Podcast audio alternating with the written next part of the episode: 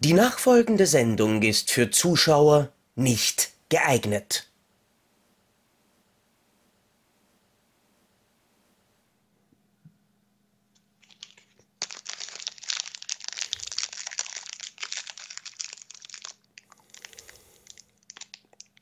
Sag, äh, ich habe schon auf Aufnahme gedrückt, gell? Also nur, dass du Bescheid weißt. Also. Ähm, Wenn es mal wieder länger dauert, willkommen zu Depp und Deppert.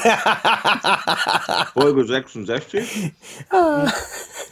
Ich war heute pünktlich bereit um 22.30 Uhr. Der Zocki hm, ließ sich nicht blicken, es war so aufwendig, online zu gehen. ähm, hat das alles jetzt wieder gedauert. Es ist 22.48 Uhr bei uns in unserer Realität. Komisch, Oh, es war aber erst 22.46 Uhr, wie du zum Essen angefangen hast. Also, Ja, und siehst mal, wie langsam ich kaue. Ähm, ja, herzlich willkommen zu Depp und Deppert Folge 66. Heute mal wieder zur Abwechslung mit den besten Filmen aller Zeiten aus der IMDb, Folge 5. Wir haben es mittlerweile zu Platz 200, 200 geschafft. Ich bin ja begeistert. Never Ending Story. Ähm, davor, davor haben wir übrigens darüber gesprochen, was wir demnächst in unserer nächsten Quizfolge machen. Wir verraten es noch nicht, aber das wird ein richtig lustiges. Ich sag, das wird diesmal, diesmal wird es richtig lustig, weil es kein Quiz wird. Und es wird etwas, so viel möchte ich jetzt schon mal verraten, wo ihr abstimmen könnt. Also wir wissen gar nicht am Ende der Sendung, wer gewonnen hat. Ihr werdet abstimmen. Aber was das genau ist, ähm, lasst euch überraschen, bleibt dabei. frei nach dem bekannten Depp und Deppert-Motto: egal wer gewinnt, das Publikum verliert. Genau. Und ich bin der Meinung, ich glaube, jetzt kommt mir gerade ein Stück Nuss aus, Erdnuss aus dem Mund gefallen.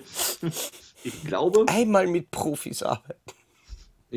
genau, äh, möchtest du mal machen, wirst du niemals schaffen. Du kriegst nur so einen Typen wie mich. Ähm, Platz 200 dürftest sogar du mal kennen von dem besten Film, denn wir reden von The Big Lebowski. Oh ja! Und jedes Mal, ganz ehrlich, jedes Mal, wenn ich dich sehe, denke ich an The Big Lebowski. Ich denke an einen bärtigen mich Typen, den ich gern mit dem Kopf in die Kloschüssel tauchen würde. Du solltest, du solltest mich im Bademantel erleben. Das, Oh. äh, das ist mir so, das ist tatsächlich, wenn meine, wenn meine Frau, wenn ich meine Frau und die Kindern mal zur Schwiegermutter schicke übers Wochenende, weil ich mal meine Ruhe haben will und die Schwiegermutter auch drauf besteht, oh, komm mich doch mal wieder besuchen, dann verbringe ich den Großteil des, des Wochenendes tatsächlich im Bademantel. So. so. Geh kurz raus, um die Post zu holen, so guckst du, ist irgendwer zu sehen? Hoffentlich kein Nachbar. Oh, Filme. Geh wieder rein, äh, trinke abends noch mein Bier im Bademantel, ruf den Pizzaservice. Ja. Wobei, Das nur nebenbei. Äh, genug der privaten Geschichten, die ihr nicht hören wollt. ähm, Joel, die Cohen-Brüder. Ähm, Joel und Ethan Cohen haben ja nun einige sehr, sehr äh, ja, populäre Filme geschaffen. The Big Lebowski dürfte so ziemlich einer der populärsten sein im Endeffekt. ja. Wobei, wobei, wobei ich tatsächlich jedes Mal, wenn du populär sagst, denke, das ist eigentlich nur die schöne Umschreibung für der Film ist für den Arsch. Wenn ich an populär denke, denke ich daran, dass ich in einer Woche zur Darmspiegelung muss. Davor mache ich dann erstmal den populär. Das Und das Niveau ist am Ende wundervoll. Herzlich willkommen. Wobei mir, wobei mir jetzt ehrlich gesagt gerade die, die Frage kommt, ob wir nicht eh gerade letzte Woche oder letztes Mal über den Film geredet haben, weil mir kommen, mir fallen immer wieder so Dinge ein. Und ich muss ja tatsächlich dazu sagen, es kamen in der letzten Zeit sein. immer wieder ein paar Fragen zu Depp und Deppert. Ja, wir zeichnen eine Folge pro Woche auf, nicht mehrere am Stück, weil Mhm. die Frage tatsächlich wegen unserer Kleidung kam, weil wir offensichtlich gerne dasselbe anhaben in den Sendungen. ist- Was, Wir wechseln die Kleidung innerhalb der Woche, aber es ist tatsächlich oft Zufall. weil, Dass ich, das habe ich auch schon drei Millionen Mal angehabt na, und vor allem hattest du genau dasselbe und deswegen ist es mir gerade eingefallen, bei der letzten Folge der besten Filme auch. Echt? Das ist ja, Ja, fantastisch. Das, ist ja ein, ein Guss. Aber letztes Mal hatte ich was anderes an, das weiß ich. Darauf habe ich jetzt geachtet, dass ich nicht dasselbe wie letztes Mal anhabe. Man kommt aber durcheinander und äh, ich, ich, ja, ich, ich mag den Hoodie. Ja, aber ich mag auch den Film Big Lebowski. Ich bin mir wirklich extrem sicher, dass wir darüber geredet haben, dass wir auch darüber Durchaus geredet möglich. haben, dass äh, John Turturro über seine Jesus-Rolle jetzt einen neuen Spin-off-Film gedreht Der hat, der aber war. angeblich kacke sein soll. Ist er, ist er. Also ist ich habe ihn noch nicht ganz- gesehen, ja. Uah, uah. Tu's nicht. Naja, du weißt, äh, dass wenn ich die Möglichkeit habe, einen Kackfilm zu sehen, dass ich diese sicherlich Nee. nicht ausnütz, äh, Nee, ist aber ist kein Kackfilm, den, der als unterhaltsamer Kackfilm durchgeht. Der ist einfach nur langweilig. Das ist Hm? tatsächlich das Schlimmste, was ein Film sein kann. Ja. Wie Und gesagt, gerade wenn. Ja, Aber Big Lebowski selber äh, absolut großartig. Ich glaube, einer der, der, wie soll man sagen, äh, zitierbarsten Filme der Welt. Also da kann man, da kann man aus so vielen Szenen so viele wundervolle Zitate rausnehmen und man kann sich in Wirklichkeit den ganzen Abend nur mit Sprüchen aus diesem Film unterhalten. Ähm, und wenn man nicht so vergesslich wäre wie ich und sich keine Filmzitate merken könnte, könnte man das vielleicht sogar. Aber ein absolut großartiger Film, ein einzigartiger Film, einer nämlich vor allem, der einen äh, über seine Laufzeit immer wieder überraschen kann und einfach komplett andere Wege einschlagt, als man glaubt hätte. Äh, super gespielt, super geschrieben, super gemacht. Geiler Film. ja, absolut. Und hier ist Clint. Und hier ist Clint. Servus Clint. Ja, Servus Clint. So, dem gebe ich nebenbei mal ein Leckerli. Ähm, ach, In der, in der ich Zwischenzeit könnten wir Clint fragen, ob er etwas von dem Film Wild Tale jeder dreht mal durchgehört hat. Ähm, ich nicht. Ja, nicht. Das ist, Tatsächlich Ach ja, sagt mir das gar nichts. Das ist natürlich relativ blöd jetzt für unsere Zuschauer, weil haben wir nicht das äh, Trinkspiel für die besten Filme aller Zeiten? Für jeden Film, den wir nicht kennen, ist jeweils ein Schluck zu trinken. Und wenn ein Film aus der Criterion Collection ist, auch. Ich meine, ich muss sagen, ich bin heute wieder auf Wasser, weil mein Hals momentan schon wieder herumzickt durch diese ganzen Temperaturschwankungen. Es ist, also, ja, nein, aber wie gesagt, ich, ich kenne das den gar nicht. Das muss scheint, ist das ein italienischer Film? Dario Grandinetti ist der Hauptdarsteller. Argentinien, Frankreich, Großbritannien und Spanien, also quasi ganz. Europa, außer Italien. Italien. Das, hast, das hast du wirklich toll hab gemacht. Habe ich, hab ich gut gemacht, ja. Ja, äh, nee, sagt mir, sagt mir tatsächlich überhaupt gar nichts. Komödie, Drama, Thriller, äh, Auch quasi Ein- jedes Genre. aber ja, Also man merkt quasi durch diese Antikriegsporno. Ja, genau, es ist ein Film aus Land. Ja, nee, keine Ahnung. Also kenne ich nicht, will ich nicht, habe ich nicht. Es geht mir übrigens mit dem nächsten Film, also äh, das geht ja super weiter hier. Platz 198 von 2019. Ja, aber Klaus, ja, äh, Klaus, Klaus. ein Netflix-Zeichentrickfilm mit dem Weihnachtsmann, mit Santa Claus. Gesprochen von J.K. Simmons. Das ist schön. Und Jason Schwartzman. Das mag sein. Also das ist ja, Netflix investiert ja auch Geld in ihre Produktion. Aber ich habe von diesem Film noch nie gehört und ich habe auch ehrlich gesagt gar keinen Bock drauf. Also Nö. das sieht alles ganz nett gezeichnet aus. Das ist bestimmt auch, äh, weiß nicht wer dahinter. Sergio Pablos kenne ich nicht. Ähm, sorry, Klaus sagt mir nichts. Ja, der Film war sogar aber für den Oscar nominiert. Ich tippe mal drauf. Ach, was für ein Zufall. Als bester Zeichentrickfilm. Welche Überraschung. Hat er aber, glaube ich, nicht geschafft. Nein. Nein, weil Ähm, damals war sicher, in dem Jahr war sicher irgendein Disney-Pixar-Dings auch dabei und der hat es dann natürlich standardmäßig gewinnen müssen.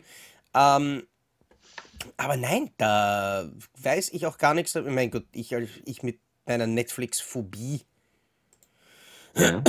werde auch Ja. nie was drüber wissen. Ja. Unser Tja. Publikum ist jetzt schon besoffen äh, und wir können das, das Thema wechseln und zu, ach ja, Hacksaw Ridge. Die 197, Entscheidung, Platz- 197 Platz 197, aktuell. Genau. Äh, Finde ich total geil. Der war gut.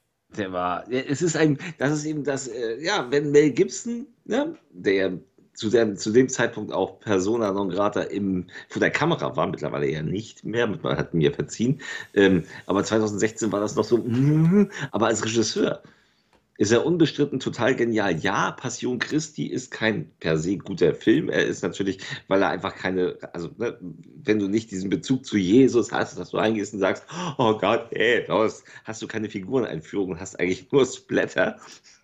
Wobei das wäre ja gar nicht das Problem.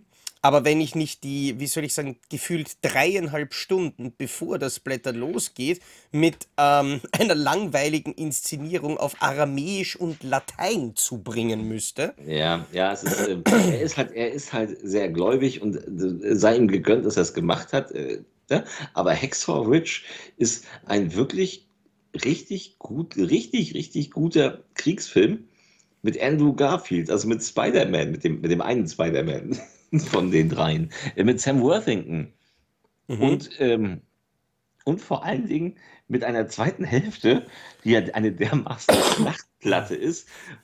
Wow. Also Gibson, das ist ja das, das konnte er ja schon in Braveheart gut, äh, macht keine Gefangenen, wenn er Kriegsszenen zeigt. Und das finde ich, äh, so pervers es ist, doch sehr unterhaltsam. Wenn es so hart ist, weil es eben realistisch ist und weil es, ähm, ja, hat mir gefallen. Ja, ich glaube, mir hat der auch gefallen. Ich habe ihn wahrscheinlich vor einer Zeit irgendwann einmal gesehen, wie dann, glaube ich, das, das ähm, Blu-ray-Steelbook rausgekommen ist. Ich muss sagen, ich bin jetzt nicht unbedingt der große Verfechter der Kriegsfilme. Nein, ich auch nicht. Aber der war sehr unterhaltsam, wenn man das sagen darf. Weil ich muss, ich muss sagen, ich meine, ich weiß, in, in Wirklichkeit mache ich mich mit jedem einzelnen Satz, den ich hier sage, nur noch schlechter und noch dümmer, als ich eigentlich eh schon bin. Aber ich weiß nicht, wie es dir mit, mit, ähm, mit folgender Selbstbeunweihräucherung geht, aber Ja, ich habe schon gesagt, ich bin relativ vergesslich. ja. Aber es gibt zwei Dinge, die ich mir ganz besonders schlecht merken kann. Und das sind Namen und Gesichter. Also in Filmen tatsächlich, also einen Rollennamen von irgendeiner Person vergesse ich zehnmal während einem Film.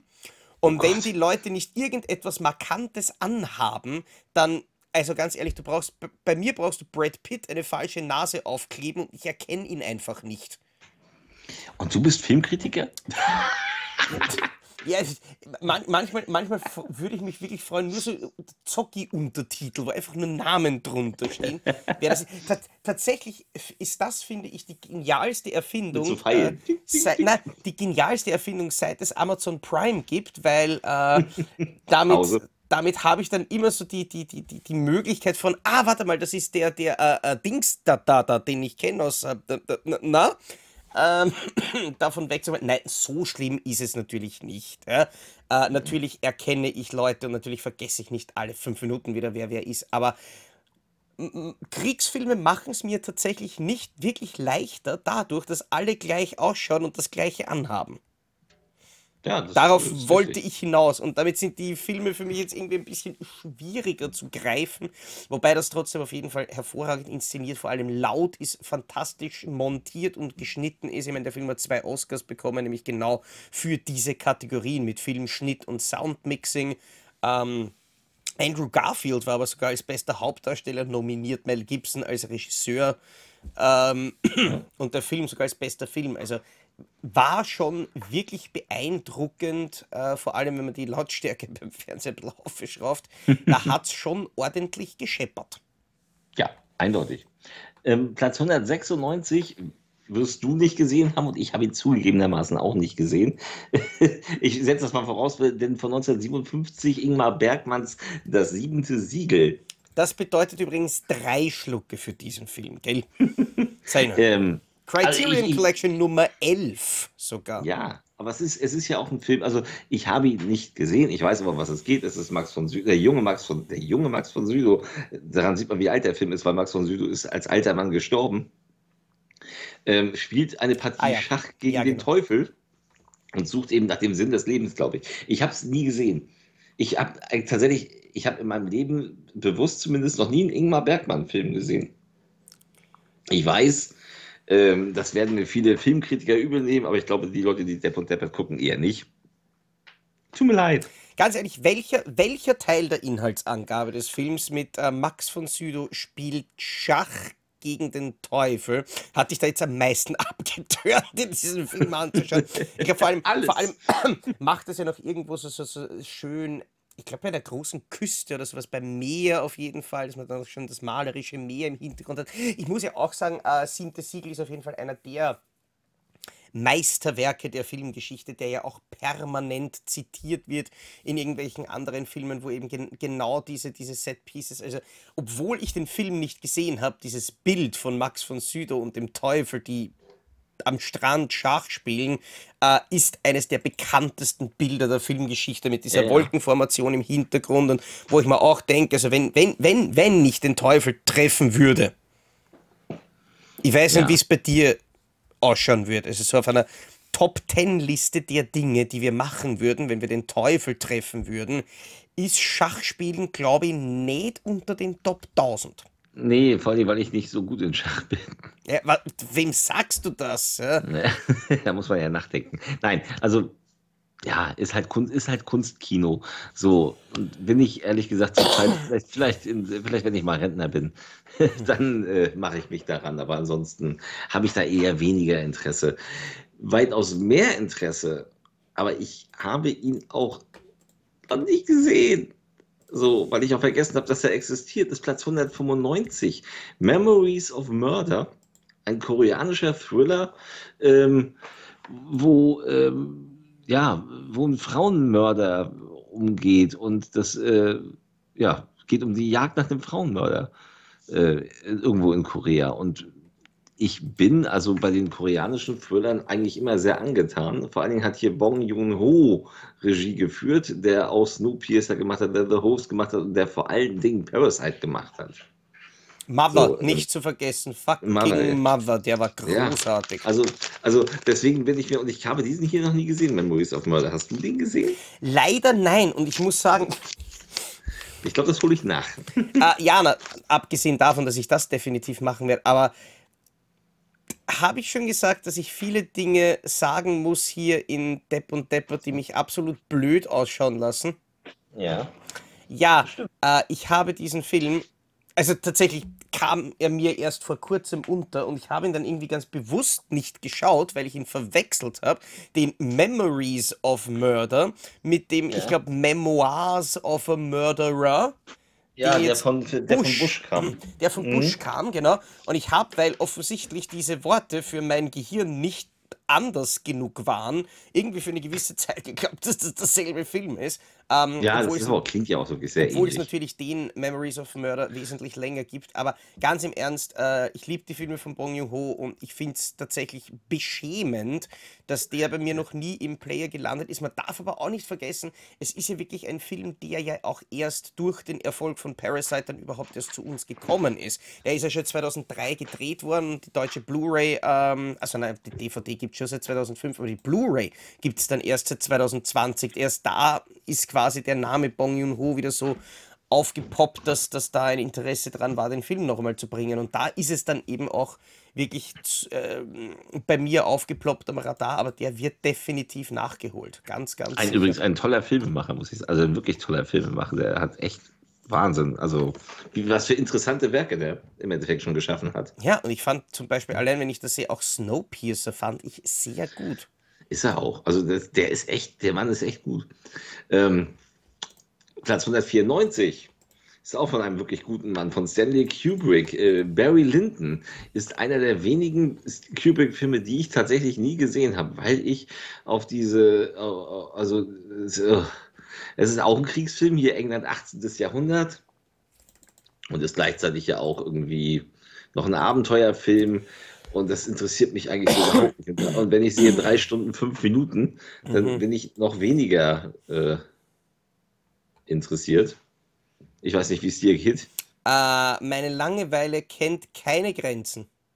Aber lass mich raten, da gibt es bestimmt eine Criterion Collection. Äh, tatsächlich, Nummer 897 ist aber erst 2017 auf Blu-ray in der Criterion Collection erschienen, aber kostet euch trotzdem wieder mal drei Schluck bis deppert. Heute bringen wir unser Publikum um. Das ist Ja, das, äh, es, es, es geht weiter, es geht weiter. Denn erzähl mir nicht, dass du Platz 193 den Film Raum von 2015 kennst. Raum. Uh, da muss ich jetzt leider unsere Zuschauer, die schon ähm, das Shotglas an den Lippen haben, wirklich enttäuschen. Doch, den habe ich gesehen. Echt? Tatsächlich habe ich den gesehen. Warum? Weil du Weil, mit der Schulklasse drin warst. nein, äh, weil es um den Film ja damals diesen extremen Hype gegeben hat, weil Brie Larson, Jacob Tremblay äh, so großartig sein sollen und bla bla bla. Und äh, ja, waren sie auch. Okay. Die waren absolut großartig und der Film war wirklich toll inszeniert ähm, und hat mich tatsächlich, obwohl ich es selber am Anfang nicht glauben konnte, emotional richtig gepackt. Ich habe diesen Film überhaupt nicht auf dem Zettel. Also grundsätzlich geht es um die, um die äh, den, den kleinen Jungen, der in diesem Zimmer festgehalten wird, der Raum heißt, weil ist ja auch Ja. der einzige Hm. Raum, den er kennt. Ähm, und was passiert, wenn man dann eben diesen bekannten Raum wieder verlässt?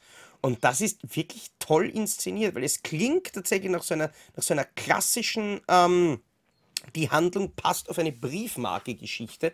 Aber das ist ja, Ja. eben das Schöne, weil die Grundhandlung des Films ist wirklich sehr einfach. Aber das, was der Film damit erzählt und das, was er auch eben bei dir gefühlsmäßig bewirkt, ist extrem Okay. komplex. Okay, dann werde ich mir den mal auf die Liste. Das packen. würde ich dir auf Ah. jeden Fall empfehlen. Das ist mit Sicherheit ein Film, der absolut zu Recht auf dieser Liste steht. Also jetzt nicht auf deiner Watchlist, sondern auch auf der IMDb-List.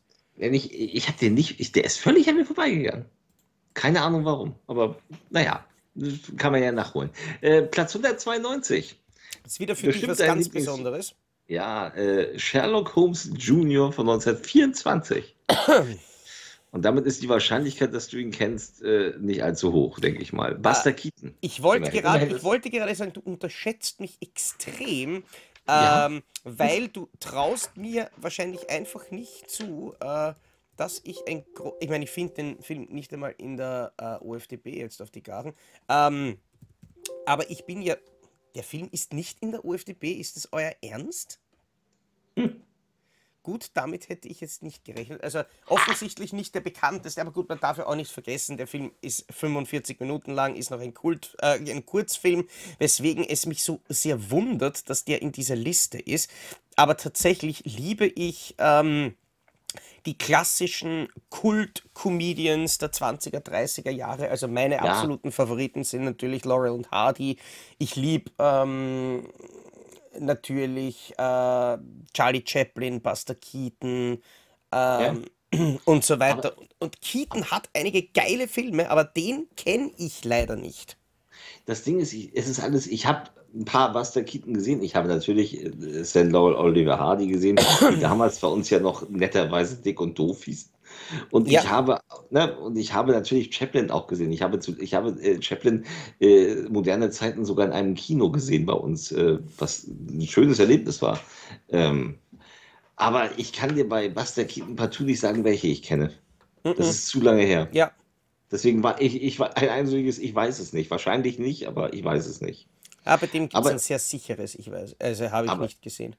Aber ich kenne Platz 191. Lohn der Angst. Äh, Nein.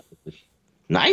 nein. Du kennst, du kennst bestimmt das Remake mit Roy Scheider von John Frankenheimer. Atemlos vor Angst. Atemlos Atem- vor Angst.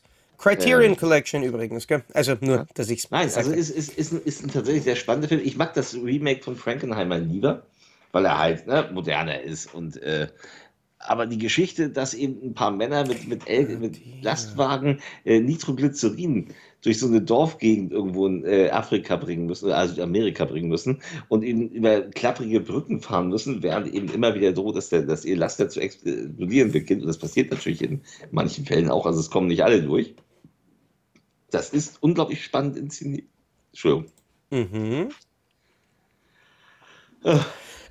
Hatschi. Gesundheit.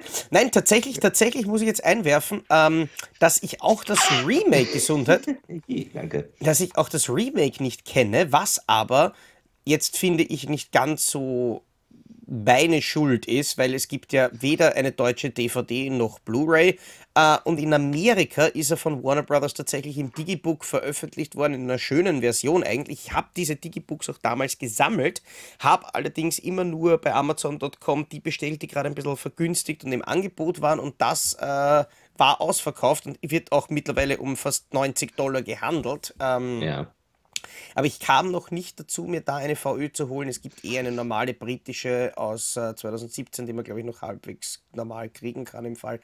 Ähm, aber nein, den kenne ich nicht und auch das Original habe ich, ist mir noch nie begegnet. Ist mir tatsächlich noch nie begegnet. Okay. Vielleicht kennst du aber Platz 190 von 2014. Grand Budapest Hotel von Wes Anderson. Ich mag Wes Anderson nicht. Ich auch nicht. Also das Ding ist, Wes, äh, da musste ich mich ja bei Pantoffelkino, bin ich ja der Einzige, der ihn nicht mag, so ziemlich, weil die sind ja alle so, ne? so der Mhm. Hofran und auch der Kreimeier, oh, Wes Anderson, das ist Kunst, weil das ist so kunstvoll inszeniert. Ja, eben. Aber am Arsch. Aber ah, nee, nee, eben nicht. Aber das, das ist, äh, für mich ist es einer der langweiligsten Filmemacher ever, weil äh, er hatte eine geile Idee. Er hat das mit Rush, sein erster Film Rushmore hat mich total geflasht, der ja auch so erzählt ist, wie er eigentlich immer erzählt. Und ich fand den toll, weil das neu war, weil Bill Murray super war in dem Film. Und dann kam Royal Tenenbaums und den fand ich auch noch okay, weil der hat das, Ganze, das gleiche nochmal gemacht mit einem großen Cast. Und irgendwie war die Erzählweise aus und das fand ich ganz cool. Und als er dann mit Tiefseetaucher zum dritten Mal irgendwie das gemacht hat, da hat es mich dann gelangweilt. Und, äh, und er dreht eigentlich immer den gleichen, wenn er nicht gerade irgendeinen Animationsfilm dreht, dreht er eigentlich immer den gleichen Film. Mit immer Schauspielern, die total unter ihrem Talent agieren, was ja total lustig ist, dass sie so agieren. Und äh, Grand Budapest Hotel hat mich in den Wahnsinn getrieben, weil ich finde einfach, also wenn ich, äh, wenn ich Laienschauspieler sehen will, gucke ich mir Laienschauspieler an und nicht irgendwelche großen Schauspieler, die einfach Kacke spielen, weil das ja so witzig ist. Also ich gebe dir bei allem recht, was du gesagt hast, mit der Ausnahme von dem Teil, wo du meintest, dass die Royal Tenenbaums gut waren. Nein, nicht gut. Ich fand die, ja, was heißt gut? Äh, doch, ich mochte Gene Hackman in dem Film. Ich, nein, aber ich, ich, muss, ich muss dazu sagen, ich habe zu dem Film ein ganz ein komisches Verhältnis, weil ich muss dazu sagen, meine Eltern waren jetzt nie wirklich die, also anders als bei dir offensichtlich, nie die großen Filmfans, nie die großen Kinogänger und ich Ja. war mit meinen Eltern sehr selten im Kino. Und aus welchem Grund auch immer wollten die unbedingt, wahrscheinlich aufgrund der Kritiken in der Zeitung oder sonst irgendwas, diesen Film damals sehen und haben einen zum damaligen Zeitpunkt 13-jährigen Zocki ins Kino für die Royal Tenenbaums geschleppt, der sowohl mit der Inszenierung als auch mit den Charakteren, als auch mit dem ganzen Ich bin Wes Anderson einfach überhaupt nichts Nein, anfangen ist- konnte. Ja, mit, mit 13 ist das aber auch eine ganz, ist das aber auch ganz falsch. Aber ähm, nein, ja, der, der war ja auch schon langweiliger. Also ich mochte Rushmore gern, aber es, er hat ja immer die gleiche Idee. Ja. Ich weiß, Cineasten werden mich für diese Aussage verfluchen, aber ich fand Grand Budapest Hotel war für mich eine echte Qual. Ja, aber wart, wart, wart. Wenn, sie dich schon hassen, was sagen sie dann zu mir? Für mich war das im Kino tatsächlich dermaßen traumatisierend, dass ich mir keinen weiteren Wes Anderson-Film bis jetzt anschauen konnte. Der einzige, der einzige, den ich, der aus irgendeinem Grund in meinem Player gelandet ist, den ich aber wirklich dann gut fand, ist der fantastische Mr. Fox. Der war geil. Der hat mir wirklich gut Ich, gefallen. ich sag aber ja, diese Animationssachen sind ja ganz geil. der war gut, aber da muss ich, also auf jeden Fall der Isle of Dogs steht zum Beispiel ähm, noch im, im, im, äh, auf meiner Liste, den würde ich ganz gern sehen. Und ich frage mich, ob Isle of Dogs, Isle of Dogs, I love dogs jetzt tatsächlich nur gerade mir so auffällt oder ob das eh gewollt ist, aber ich nehme an, das ist gewollt. Tja. Ja, Ja, äh, Themenwechsel. 189 Themenwechsel. 189. Mr. Smith geht nach Washington von 1939 und äh, mit James Stewart von Frank Capra. Und ich weiß, ich habe ihn mal gesehen. Vor Der Titel extra. 30, vor 30 Jahren oder so. Und ich kann mich ums Verrecken nicht mehr dran erinnern. Aber ich mochte damals, also ich weiß, ich habe früher so oft Filme mit James Stewart gesehen und die gefielen mir eigentlich alle. Der hat, der hat eine sehr gute, der hat eine, wirklich ein Händchen gehabt für seine Filme und ich mochte ihn als Schauspieler und Frank Capra ist ja auch, das ist schon großes, klassisches Kino sicherlich, aber ich kann mich auch hier leider nicht erinnern. Das ist eine Folge, die bringt den Zuschauern so, so richtig was, aber äh, I don't know. Ja, ich meine, allein Arsen und Spitzenhäubchen mit Cary Grant ist sicher einer der lustigsten Filme Ich- der 40er Jahre, aber auch, ich finde auch einer, Aber in der, in der TV-Synchro. Tatsächlich in der TV-Synchro. Die hat ja zwei Synchronfassungen in Deutschland. Arsen und Spitzenhäubchen. Und du musst die TV-Synchro nehmen. Die ist wesentlich lustiger. okay, ich glaube, ich habe den damals im O-Ton gesehen. Ja, okay, das ist ja auch lustig. Aber Ja. es gibt ja eben, äh, die Kinosynchro ist wesentlich piefiger als völlig freche TV-Synchro. Ja, natürlich, weil die Kinosynchro wird wahrscheinlich aus den 40er Jahren sein und die TV-Synchro aus den 90er Jahren, ja, 60er, Nee, 60er. 60er. Okay, na 60er. gut, 60er Jahre, war das nicht schon die Zeit, wo, wo auch Rainer Brandt schon aktiv war? Nein, nein, nein, nein, das war doch kein reiner Brand. Okay. Nein, nein. Nein, nein, ist nicht von ihm gemacht, aber so, so, so d- d- dass, dass halt da schon diese, diese Anzüglichkeiten und Wortspiele Nee, und so nee, weiter. nein, nein, war dann noch nicht. Nein, ist Okay. er nicht. Ja, ja Na, aber ähm, Mr. Smith geht nach Washington tatsächlich Ja. nicht gesehen. Auch wenn ich weiß, dass es ein absolut großer Filmklassiker ist. Und ich Ähm, glaube auch, dass der, dass der nicht langweilig ist. Nein. Also, aber ich kann mich nicht erinnern. ist, Ist halt, ist weg. Ist jetzt auch ne? von mir nicht bewusst ignoriert worden, sondern einfach nie aufgetaucht. Weil, wie gesagt, ich mein, äh, mehr als teilweise drei, vier Filme am Tag schauen kann man ja eh nicht. Äh, und Tja. dafür war einfach noch keine Zeit. Tja, aber vielleicht hast du ja tatsächlich mal, und ich habe ihn damals gesehen, als er neu war, als er neu auf Video rauskam, habe ich ihn gesehen. Äh, Platz 188 im Namen des Vaters. Wessen Vaters? Mit- Tja, im Namen des Vaters von Daniel Day-Lewis, der hier die Hauptrolle spielt, und Pete Postlewaite äh, seinen Vater spielt. Äh, Jim Sheridan hat ihn gedreht und ähm, ich, ich liebe Gerichtsfilme und den fand ich wirklich packend. Geht halt um, äh, denn Daniel Day-Lewis, das ist ja, ist, eine wahr- ist glaube ich, eine wahre Geschichte auch.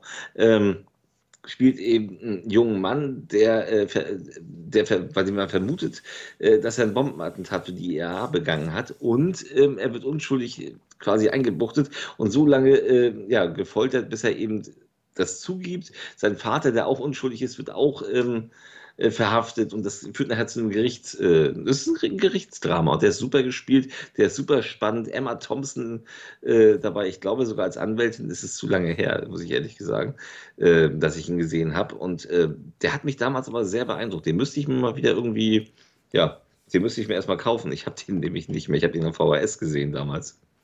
Ja, ich habe ihn sogar in der Sammlung stehen. Da gibt es nämlich von, von Universal ein sehr, eigentlich ganz hübsches Steelbook mit so ähm, der roten Faust, die einfach nur auf dem Cover drauf ist. Das habe ich mir damals Okay. aus England äh, importiert. Hat, glaube ich, eh auch deutschen Ton.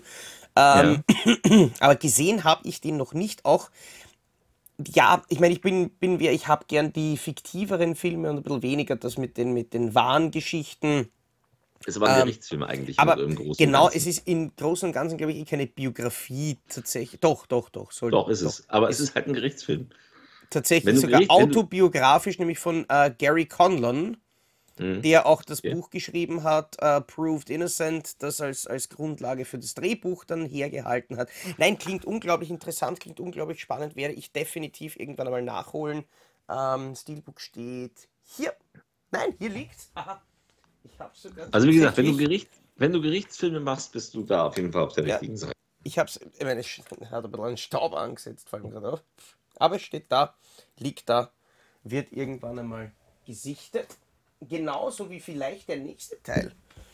Titel auf der Liste. Wen haben wir denn als nächstes? Ja, Oh, den kennst du bestimmt. Platz, 107, Platz 187 möchtest du es übernehmen. Ich übernehme es gerne. Ähm, ein Film, der mich am Ende wirklich geärgert hat. Punkt. Ja, ja. Harry Potter und die Heiligtümer des Todes Teil 2.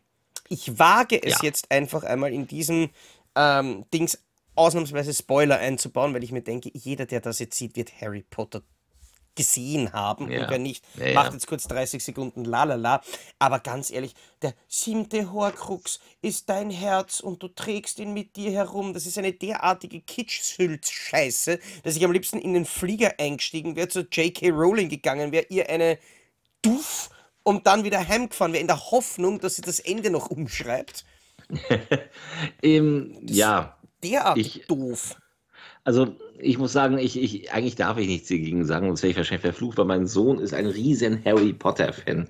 Und meine Tochter findet das auch ganz toll. Und ähm, die mögen die auch alle. Die mögen die ganze Geschichte. Und die gucken auch, ich war mit ihnen gerade erst mal bei den Fantastischen Tierwesen 3 Mhm. im Kino.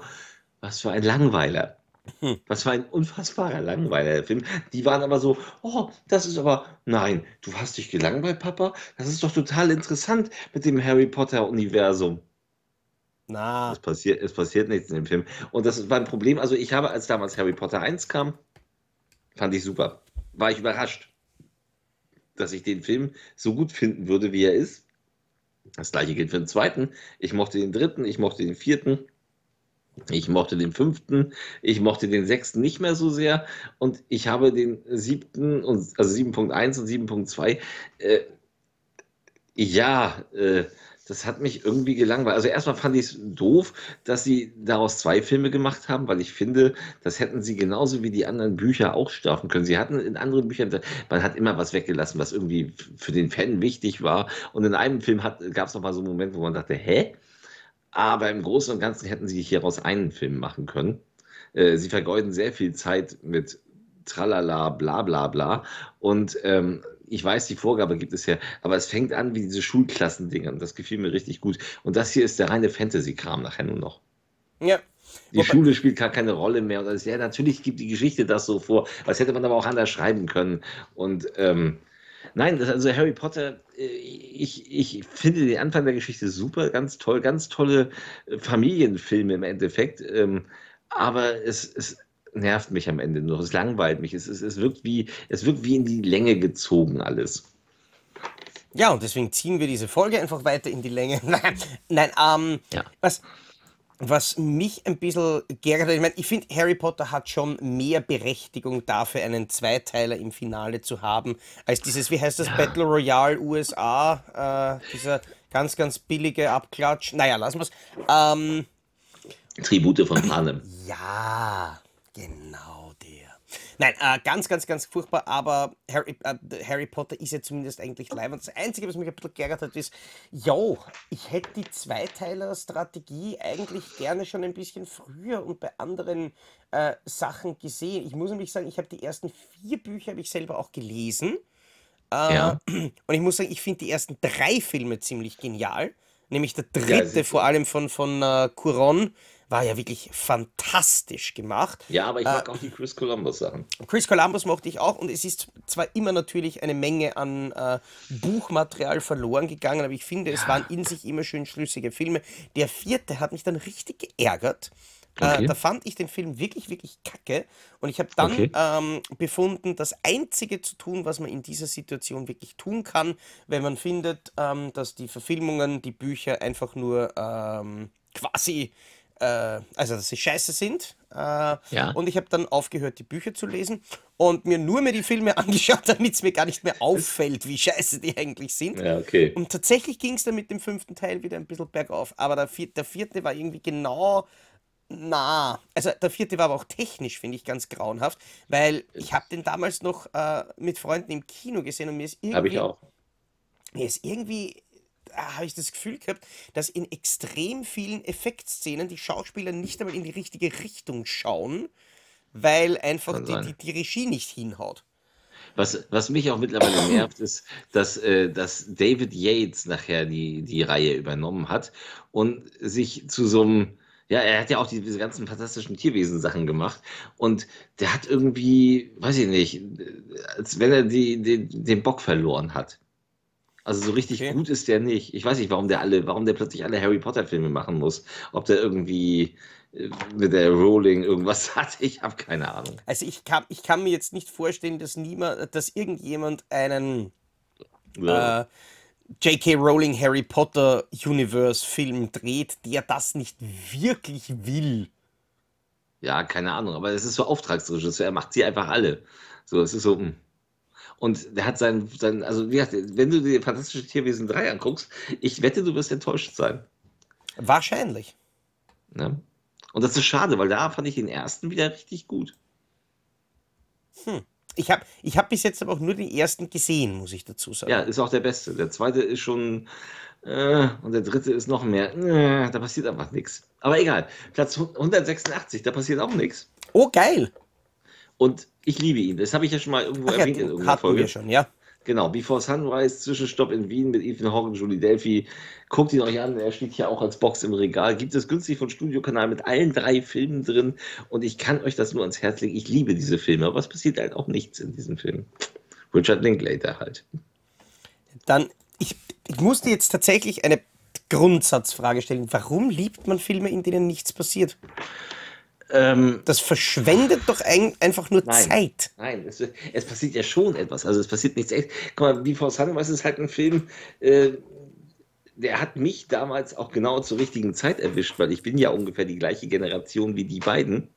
Ähm, die eben als junge Leute, also ich war, ich war 20, als der Film neu war, und sie spielen eben zwei junge Studenten, die sich in dem Zug nach Wien treffen und die eben äh, den Abend und die Nacht in Wien verbringen und sich über Gott und die Welt unterhalten und äh, sich ineinander verlieben. Und das ist total toll erzählt. Und es ist so, es, du hast so das Gefühl, als wärst du dabei.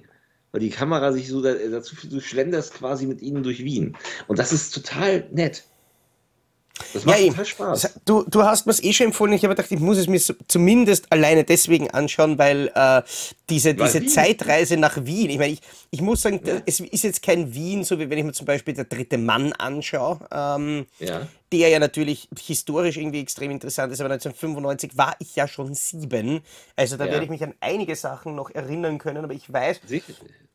Trotzdem ist es spannend, weil in Wien wirklich in den letzten Jahren sehr viel passiert ist und mhm. äh, ich einige Orte, die ich noch kenne, so Klassiker, sei es einmal Verteilerkreis oder mhm. in, in, in Oberla beim Kurbad, äh, wo ich recht viel unterwegs war, das ist ja nicht mehr wieder zu erkennen. Also aber du wirst das vielleicht noch so kennen. Aber ja, äh, ich finde, es ist ein ganz toller Film. Also ich mag das, aber das, ich weiß, dass andere zum Beispiel, also beim, der Kreimeier zum Beispiel, der kotzt ja, wenn, wenn ich den Namen Linklater nur nenne.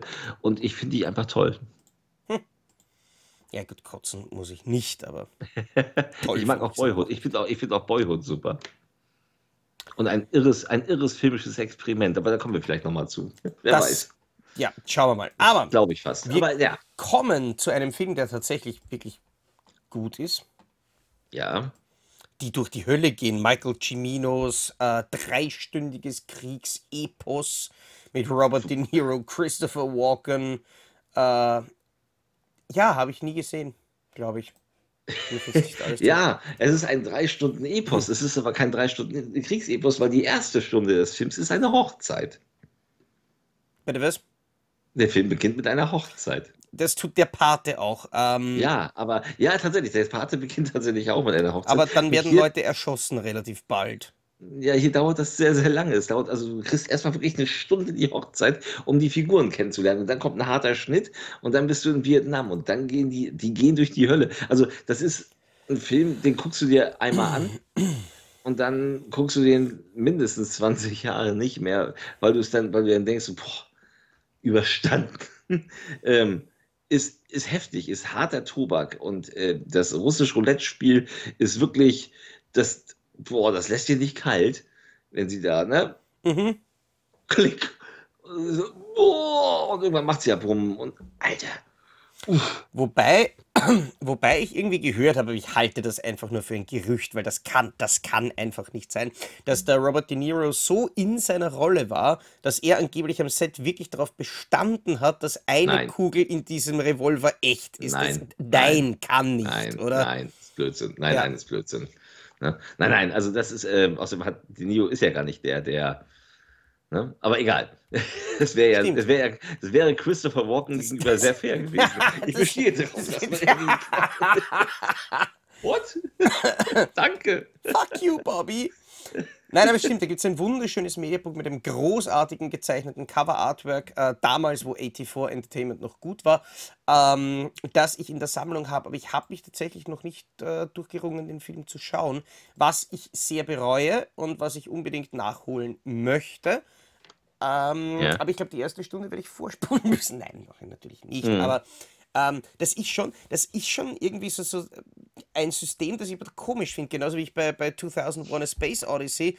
Ähm, du kennst ja in Wirklichkeit nur diese Raumstation Hell 9000 Geschichte. Ja. Und dann kommt am Anfang diese langgezogene Szene und ich habe original nach 20 Minuten die Blu-ray aus dem Player genommen und nachgeschaut, ob ich nicht versehentlich Planet der Affen eingelegt habe. ähm, nein, war er nicht und die Szene war trotzdem einfach nicht toll. Der Rest war eh in Ordnung. Äh, aber ja, ich bin kein großer Fan von solchen Filmen. Ich muss es tatsächlich immer wieder weiter sagen, solange bis mich auch der Letzte hier von unseren Zuschauern hasst. Ja, was sagst du dazu Platz 184? Der ist geil. Ja, Gone Girl, das perfekte Opfer von David Fincher und wohl der einzige Film, in dem ich Rosamund Pike auch wirklich gut finde. Ich finde, das ist eine ziemlich, ja, mag an ihren Rollen liegen, so ansonsten überbewertete Schauspieler, aber hier finde ich sie richtig gut und Ben Affleck ist richtig gut und Fincher ist ja eigentlich Ich wollte gerade immer sagen, richtig gut, aber nein, der Mann hat Alien 3 gedreht, gut, den mag er selbst nicht. Und der Mann hat auch zuletzt, und das finde ich einfach Mank, äh, dieser Netflix-Film, der ja auch Oscar nominiert war, wo er auch, glaube ich, sogar die Regie gewonnen hat, ein Stinker vor dem Herrn.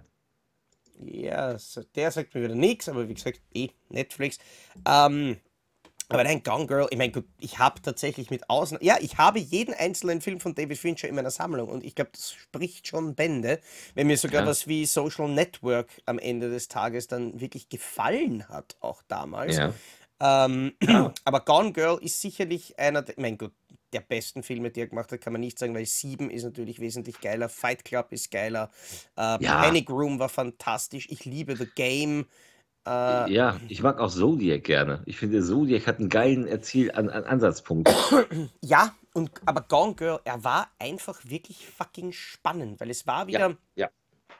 es war wieder einer von diesen klassischen Thriller-Stoffen, die mich eben ein bisschen an die, an die Schreibart von einem David Mamet erinnert haben. Also wirklich ein Mhm. Film, dem man alles zutrauen kann. Ich meine, allein die, ich sage jetzt ohne was zu spoilern, die eine Szene mit Neil Patrick Harris, holy freaking hell, äh, Ja, die war schon ziemlich leibend und der, der Film war einfach spannend inszeniert und du hast wirklich nicht erahnen können, was da noch passieren könnte und das war's, was, für, was ihn für mich so faszinierend gemacht hat. Fantastisch gespielt, fantastisch geschrieben. Ähm, Ja. Ich finde auch, dass David Fincher eine großartige Bildsprache hat. Ähm, ja, die finde ich definitiv. die finde ich, äh, von den Filmen von ihm, die ich kenne, eigentlich bei Gone Girl wirklich perfektioniert hat. Also es ist äh, visuell ein unglaublich wunderschöner Film Ja, und extrem spannend.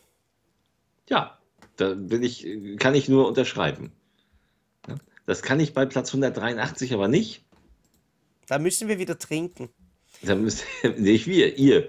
Ja, äh, von kennst- 1957 Wilde Erdbeeren von Ingmar Bergmann. Und wie ich schon erwähnte, ich habe noch nie einen Ingmar Bergmann-Film gesehen Ja. und ich habe auch kein Interesse. Magst du mir bitte kurz den Originaltitel vorlesen? Äh, Smultron Stellet.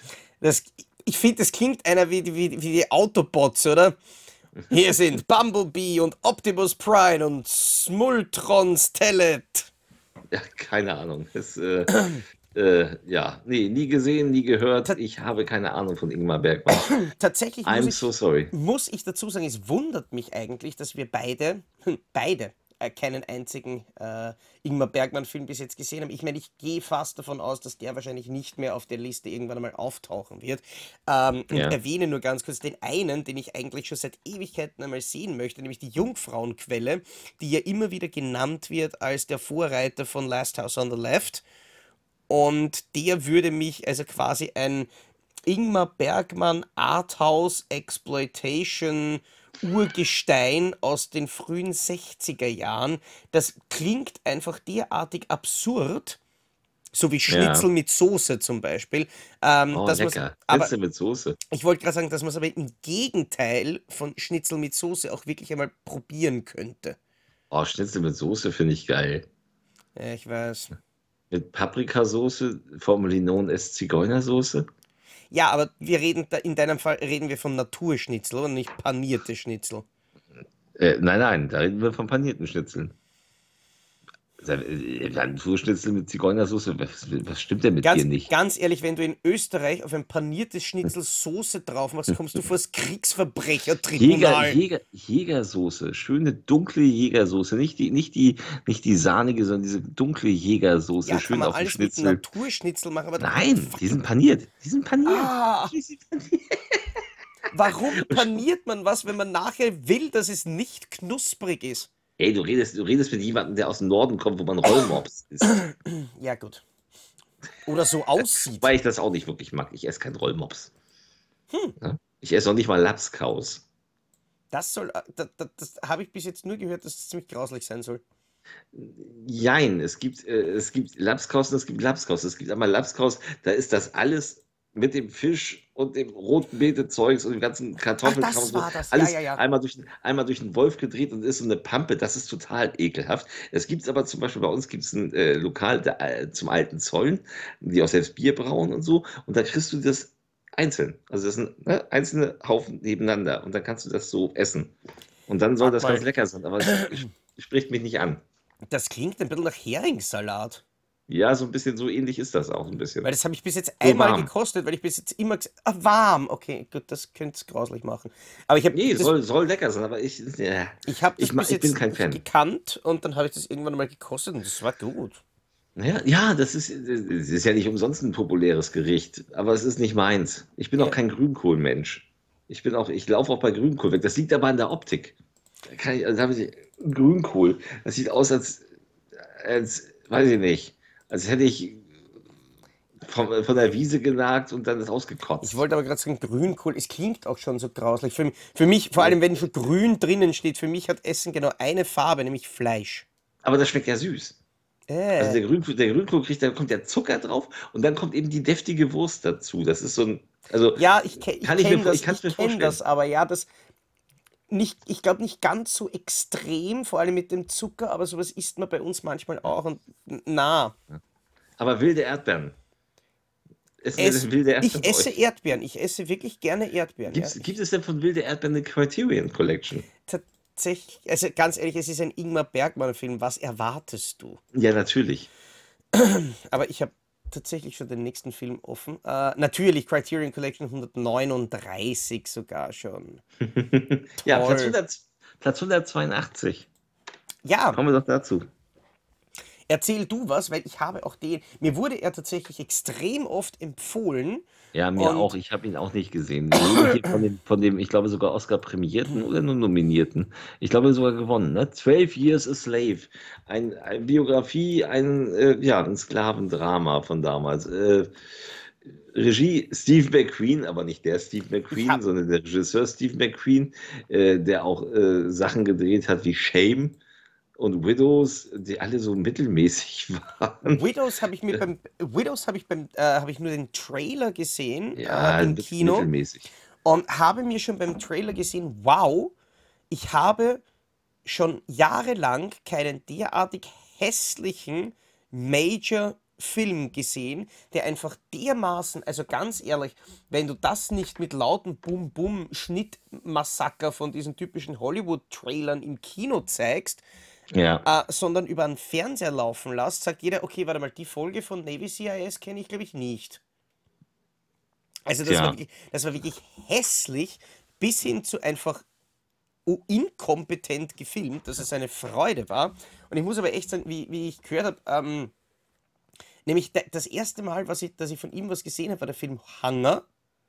Ja. Ähm, der, warte mal, aber jetzt komme ich, glaube ich, durcheinander, weil es ist nicht der Hanger, da, da bin ich gleich doppelt durcheinander gekommen, weil es ist nicht der Hanger, den ich dann kenne, den bei uns äh, Ion veröffentlicht hat. Das war nämlich dann der von Steven Hentges, äh, der mir jetzt übrigens gerade spontan auch nix sagt, stimmt, ja, richtig. Ja. Äh, sondern der dann von Steve McQueen und dann dachte ich mir, warte mal, ist der nicht schon tot?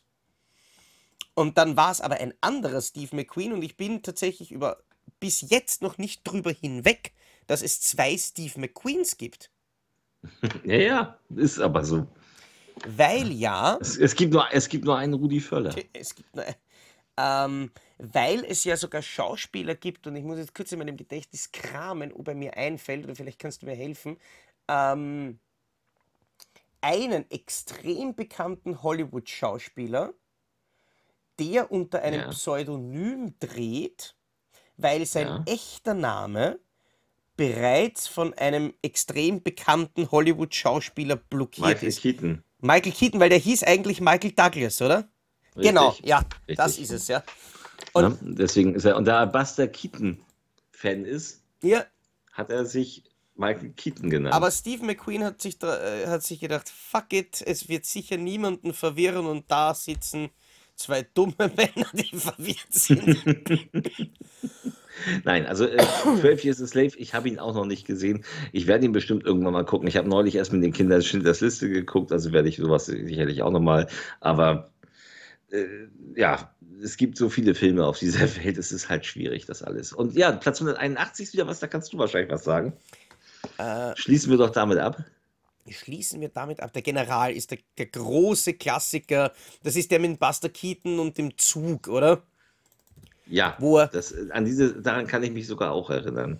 wo er dann äh, auch versucht, diesen, diesen Zug aufzuhalten oder so vor dem Zug noch schnell was zu bauen und oder abzubauen, wegzunehmen, Dings. Äh, ein bahnbrechendes Meisterwerk, wenn mir dieses Ja, Wortspiel erlaubt ist in diesem Fall.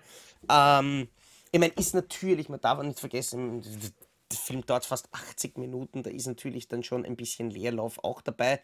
Ähm, aber es ist, finde ich, gerade diese Art von, von Komödie, wie sie eben der Buster Keaton damals gemacht hat, das ist auch heute noch beeindruckend, weil auch wenn natürlich die Filmtechnik heutzutage viel weiter ist, die Stunttechnik und vor allem die Kreativität, die man da bedenken muss, die ist nicht viel weiter. Ich habe von, von, von ähm, was Buster Keaton oder was Charlie Chaplin, da gibt es die bekannte Szene, wo er mit den Rollschuhen unterwegs ist und dann immer an der Kante äh, von so einem Balkon entlang äh, Das wird, glaube ich, Buster Keaton und, gewesen sein, aber ich weiß es und nicht. sich dann je- jedes Mal fast so zurücklehnt und das sieht auch heute noch absolut genial aus, bis du dir dann das Making-of dazu anschaust und wirklich weißt, dass er komplett gesichert auf einem Studioboden gefahren ist und sie aber Mhm. irgendwelche bemalten Glasplatten,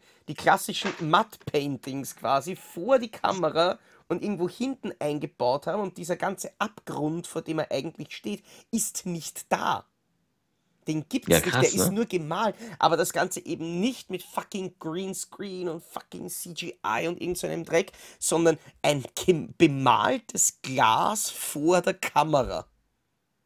Ja, Das ist schräg. so, das ist dann wirklich beeindruckend und Buster Keaton ist es sowieso ähm, von den ganzen Stummfilm-Comedy-Stars wirklich der, der, der Jackie Chan eigentlich, der sich wirklich am allerwenigsten geschissen hat, der ja Stunts gemacht hat, alleine dieser, dieser eine Stunt, wo er nur steht und auf Ja. 20 verschiedene Arten sterben hätte können, weil das ist der, der klassische Stummfilm-Stunt, den man auch bei Tom und Jerry immer wieder zitiert hat, wo er steht und das Haus fällt um und er fällt aber quasi genau durch das äh, offene Fenster.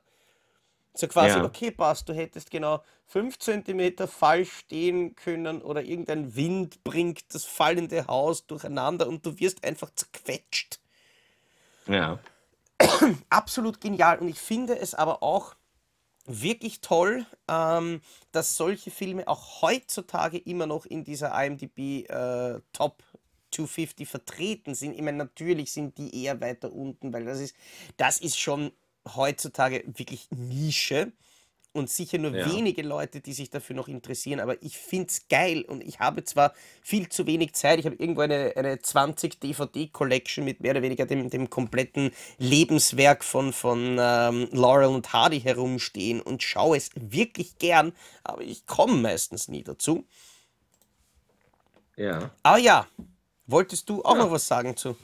Nee, ich habe den Film nicht so auf dem Zettel, wie gesagt. Ah, ja. Also ich bin bei Buster Keaton, ne, ich kann mich an die Zugnummer erinnern, das war's. Und das fand ich äh, beeindruckend. Aber ja, Ist aber auch Ich sagen- tatsächlich das Einzige, was mir jetzt noch in Erinnerung geblieben ist. Aber eines, an eines kann ich mich noch erinnern, dass wir im Vorfeld der Aufnahme von dieser Folge relativ viel Zeit, äh, wie man auf gut Wienerisch sagt, verschissen haben, damit herauszufinden, bei welcher Nummer wir eigentlich stehen geblieben sind. Deswegen möchte ich nur für uns und für nächste Woche jetzt noch dreimal sagen, 180, 180, wir starten mit 180 namens Ben Hur. Äh, hoffe ich. das, das werden wir sehen, ob wir dann noch mit Ben Hur starten, weil nächste Woche machen wir ja wieder was. Ja, genau, das wird spannend, weil 181 der General, 180 Ben Hur. Schauen wir, was dann äh, nächstes Mal wirklich 180 ist. Aber für die heutige Folge entlassen wir euch. Das war eine weitere Deppert, äh, Depp und Depperte Stunde. Hoffe, dass es Ja. ansatzweise unterhaltsam war für euch. Äh, wir hatten Spaß und ähm, ja, das ist eigentlich alles, was uns wichtig ist. In diesem Sinne, vielen Dank auch diese Woche wieder fürs Einschalten. Hat uns sehr gefreut. Äh, freuen uns über eure Kommentare. Äh, beschimpft unsere Inkompetenz. Ähm, oder unser, unser Unkritikertum, was wir heute. Wir haben heute wirklich viel Scheiße gelabert und viele, Ja. viele große, große Klassiker beleidigt und es tut mir aber trotzdem überhaupt nicht leid. Das war's mit der heutigen Folge. Wir freuen uns, von euch zu lesen und vor allem freuen wir uns drauf, wenn ihr nächste Woche wieder einschaltet zur nächsten Folge Depp und Deppert. Und bis dahin, ciao! Tschüss.